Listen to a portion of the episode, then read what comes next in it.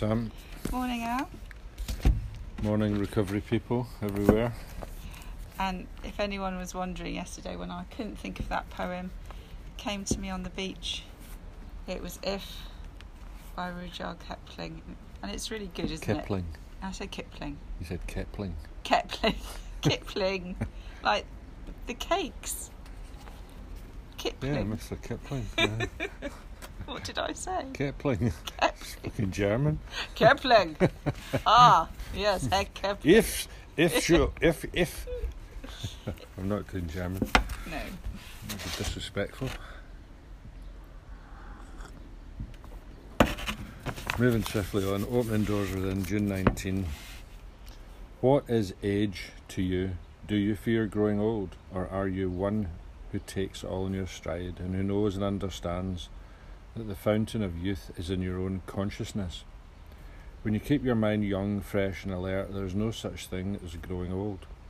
When you have many interests in life and when you enjoy life to the full, how can you ever grow old? Human beings limit themselves when they think of three score years and ten as being the fullness of life. It can be just the beginning for many souls when they awake to the wonder of life and in awakening begin to enjoy it. Banish all thoughts of old age. It is but a universal thought form which has become so strong that it is like a very hard nut, tough to crack. Start readjusting your thinking about aging now. Hmm. I think you know it's um, it's it's certainly something I've noticed um, that men in particular who live into their nineties all tend to have a purpose in life. You know, they keep working, or you know, there's there's something there that um, engages them, Yeah. and then you know, it's quite often you know men who retire. They kind of lose interest in living, you know, and I don't know, you know, it's like so. There's something to be said for, you know, this. Um, human beings limit themselves when they think of three score years and ten. What's You that? know, Three. 70. Seventy. Uh, can be just the beginning for many souls. You know, I think that's uh, you know, there's lots of um, kind of you know, like at Churchill, you know, he just went on to his nineties. Well, look at David Attenborough. He just doesn't want to. He David doesn't want to die. classic He doesn't want yeah. to die because he's got so much to do still, Well, he's busy. and he, and he wants to achieve more and more. I mean, he'll be still working the day he dies probably. And Well, that, that, guy. is- that is an example, isn't it? There. Well, like, I mean, in the meeting last night, that Norwegian guy, 64, you know, And, and, he's um, got a plan. and he's telling his colleagues he's planning to work until he's 82. Yeah. And uh, I like that, you know. He's, he's, um, Not He's- 80. 82. He was Aye. quite Pacific. aye, and he's like, I'm 64 and I'm going to be working until I'm 82. And, uh, you know, I've told my colleagues, and um, it's kind of like, I'm not going anywhere.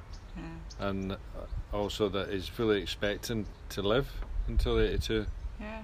So he's not living life with a kind of negative mindset, No. and uh, I think you know the going from close to death as a result of alcoholism to full of life, thinking, you know, I, I enjoy working, and and it's you know I, I think that about my work sometimes. I'm I'm um, you know you c it's so much about your attitude. You know, I think oh, I feel stressed and could I do without it. You know, and then other times I think you I know see you when your leads come in. You get a right buzz. I'm you, on it. You do. You get really cheerful, and you really look young and like your brain. I can see it ticking over, and you know. It's good to be it. good at something, you know, and it's like um, you know being an expert in some little thing and being able to assist people as a result of your expertise. It's kind of affirming, you know, and it gives you a sense of self and you know self worth, and uh, so why stop? And I think as well, you know, just doing our exercises then, that's us making a um, a sort of pledge to our future by keeping our bodies healthy, isn't it? Mm. You know, doing a little bit of morning stretching and exercising and paddleboarding and eating a bit healthier and you know, it's all working towards a, a better, healthier, happy longevity. Aye. use it or lose it. My, I mean, my mum a good example when, um, you know, she was she was she was out here for a few days and she was talking about her.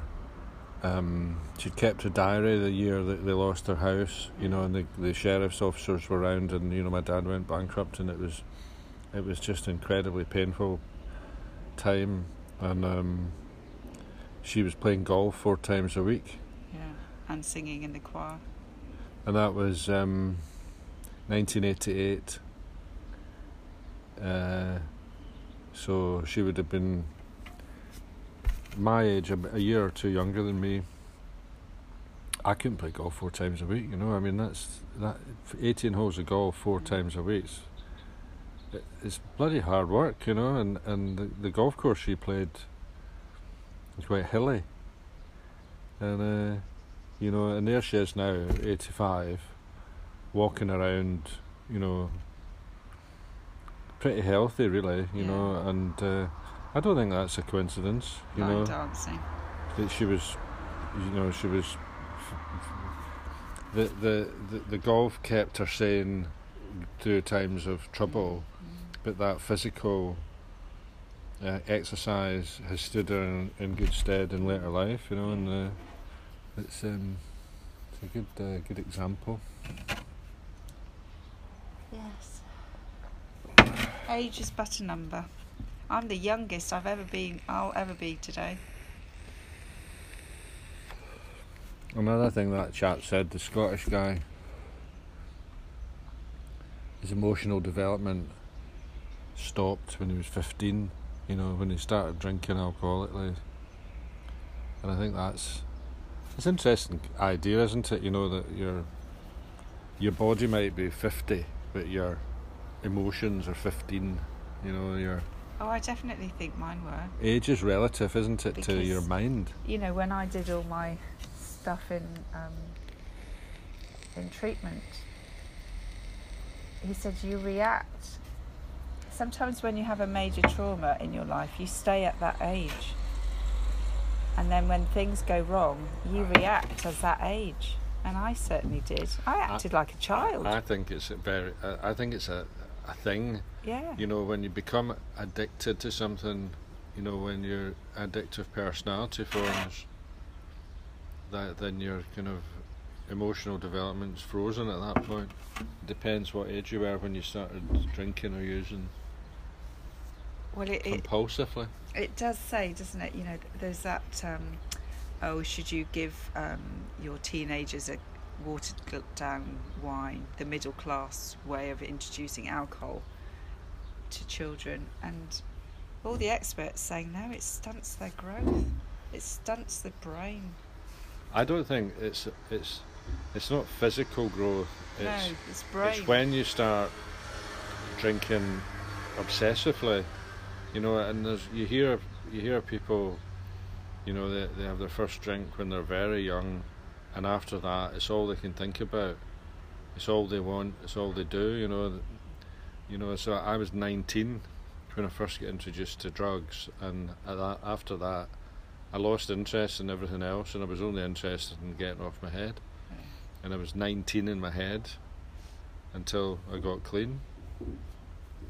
And it's like you know, you know, like um, our friend. Uh, um, uh, he's got the same name as my sponsor, but Yeah. he's a bit. Yeah, He's you know he's very young in his head. yeah. You know he's about twelve. Almost simple. You know, uh, you know, you know you can name quite a few people who are very childlike Yeah. in their, in their emotions. Oh, You know, definitely. can't cope with life at all when they're they're clean and sober, because it's a child trapped in an adult's body. Well, my my reactions were, were childlike. when things didn't go my way, and they still are sometimes. Well, I was like a 19 year old, just reckless. Yeah.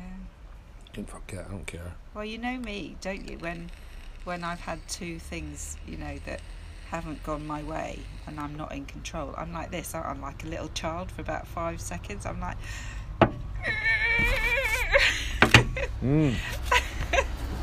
and then I remember I've done the program and whew, I know how to cope with it. But I was oh, I was like that a lot before. Yeah, it's good theory. Excuse me. Right. June 19th, Alcoholics Anonymous thought for the day. We have this choice every day of our lives. We can take the path that leads to insanity and death, and remember our next drunk could be our last one, or we can take the path that leads to a reasonably happy and useful life. The choice is ours each day of our lives. God grant that we take the right path. Have I made my choice today? Meditation for the day. Your real work in life is to grow spiritually. To do this, you must follow the path of diligently seeking good. The hidden spiritual wonders are revealed to those who diligently seek this treasure. From one point to the next, you have to follow the way of obedience to God's will until finally you much you reach greater and greater spiritual heights. Work on the material plane should be secondary to your real life's work. The material things you need most are those that help you to attain the spiritual. Prayer for the day. I pray that I may keep growing spiritually. I pray that I may make this my real life's work. Yeah. Back to the path again.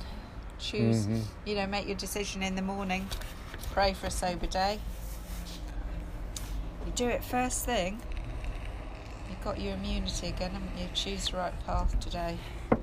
Day at a time. Yeah. You're on a you're on a journey. It's like every day you come to a fork in the road. Yeah. You know, Which one? I'll go. I'm going to go forward to a, a long and happy, reasonably good life, or insanity or death. You know, jails, institutions, and death. Hmm. Mm. Which one will I take? You know, and um, and it's uh, it's good to make that conscious decision. I suppose really, you know, every morning go, yeah, I'm going to choose the good life. Hand it over. Thy will be done. Have a sober day. having a program you know involves you know effort action. You've got to actually you know follow your program. That's the whole point of it.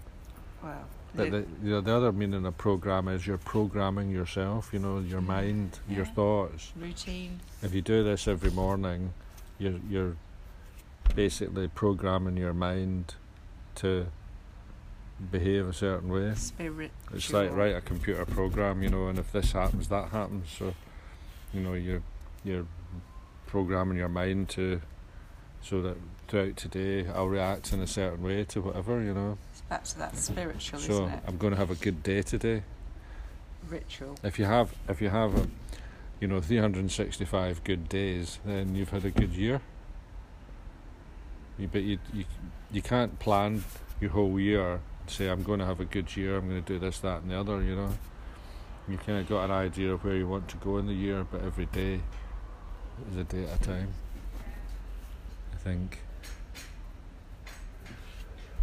Wasn't there a song? Day by day. One day at a time, sweet Jesus. There's that one. Lena Martell. One day At a time, sweet Jesus. I hated that song. I know. But wasn't there something day by day by day, day by day by day?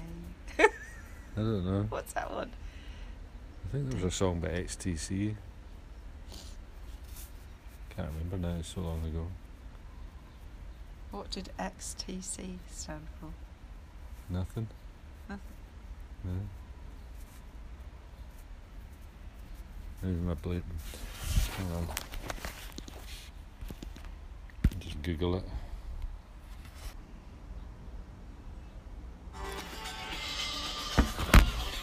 HTC. The song I was thinking of was Senses Working Overtime, which has nothing to do with Day by day. day by day. But um, What did it say? Life in a Day by Simple Minds.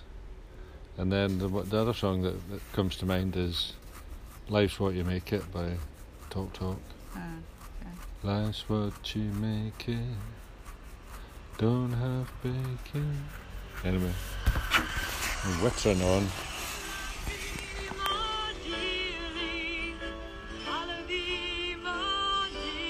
that one of Claire Haggis's? Oops. day by day. I knew there was one day by day. Yeah. Yeah, whatever. I think we'll just leave it at that, shall we? Have a good day by day.